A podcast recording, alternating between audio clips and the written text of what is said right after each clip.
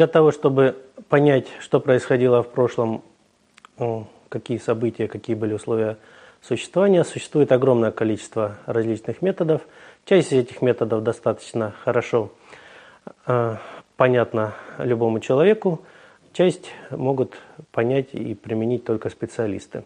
Например, самый древний, наверное, способ реконструкции – это э, метод актуализма. Да, то есть э, он основан на том, что все события, которые происходят сейчас, они происходили и в прошлом. Вот, ну, например, если мы в каких-то геологических слоях находим остатки китов, тюленей, рыб, ну, однозначно это было какое-то море. Вот. Или же другой пример. Если мы находим какую-то ассоциацию древних животных, ну, включающую там, слонов, носорогов, жирафов, антилоп и так далее. То есть однозначно у нас появляется ассоциация, что это этот комплекс животных был похож на современную фауну Африки, например, да, саванноподобные. Вот. Если же у нас в фауне присутствуют такие представители, как шерстистый мамонт, северный олень, писец, то у нас появляется э, повод думать, что это была э, фауна, которая жила в достаточно прохладных условиях. Следующий метод, тоже классический, это метод паленологии. То есть э, в геологических слоях достаточно хорошо сохраняются пыльца и споры различных растений, водорослей, грибов, э, изучая которые можно понять достаточно хорошо, какие, какая растительность была в этой местности в какое-то изучаемое время. Например, если большое количество э, пыльцы травянистых растений, то это, скорее всего, степь была какая-то. Если там много пыльцы хвойных растений, это, скорее всего, что-то похожее на тайгу. Следующий метод – это метод изучения э, ископаемых почв, которые тоже несут огромное количество различной информации. То есть любая почва, которая существует на данный момент, она формируется в определенных условиях температуры, влажности, растительности. И э, ископаемые почвы, они эту всю информацию в себе хранят. Ну, а что такое ископаемая почва? То есть, к примеру, если мы выйдем с вами на берег там, Таганрожского залива или Дона местами, можем увидеть в обнажениях темные и светлые слои суглинков. Вот темные слои – это древние почвы, светлые слои, они формировались в периоды ледниковий, холодных периодов, и, э, соответственно, это уже не собственная почва.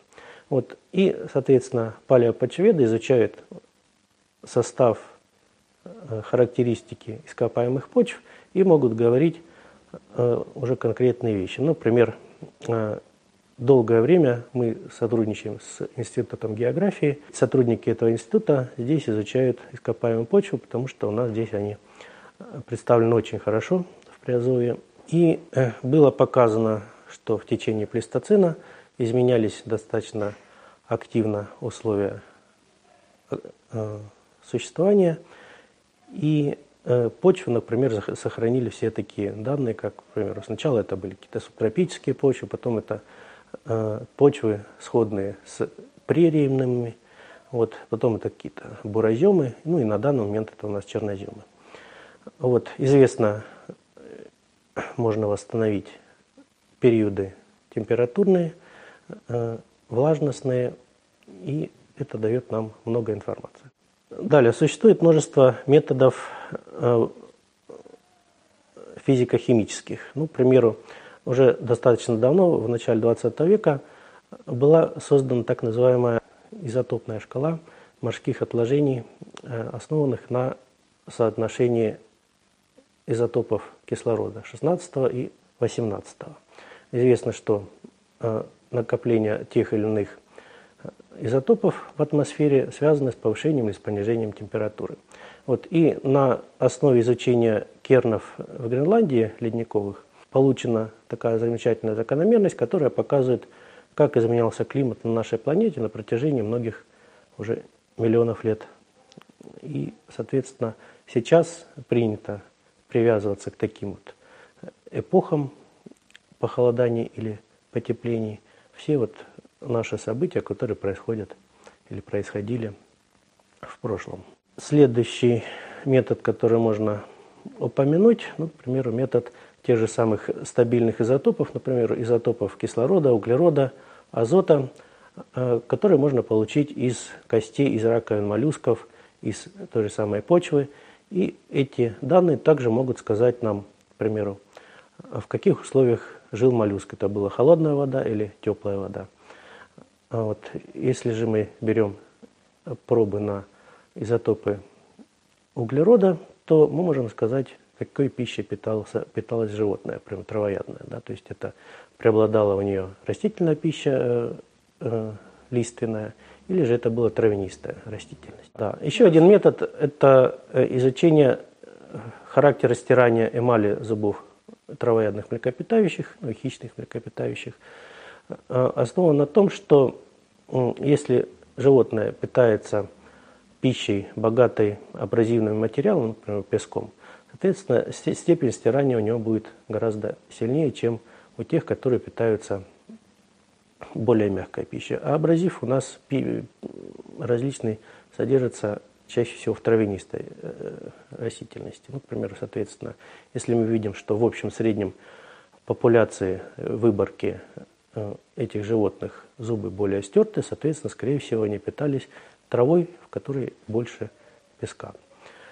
А вот. То же самое можно, если под микроскопом посмотреть характер стирания эмали, можно увидеть, что там имеются определенные отметки. Ну, к примеру, если там есть точечки, такие вмятины, э, это говорит о том, что, опять же, это животное питалось растением, богатое песком, то есть травянистой растительностью. Если же мы видим на эмали различные черточки, э, то есть царапины, вот это говорит о том, что в их пище преобладали веточный корм, фрукты и так далее. Существует также целый ряд статистических методов анализа ассоциации, ну, например, метод ценограмм, который основан на изучении относительно массы тела и соотношения в данной популяции животных разного размера. Показано, что, к примеру, в степных ассоциациях среди травоядных практически нет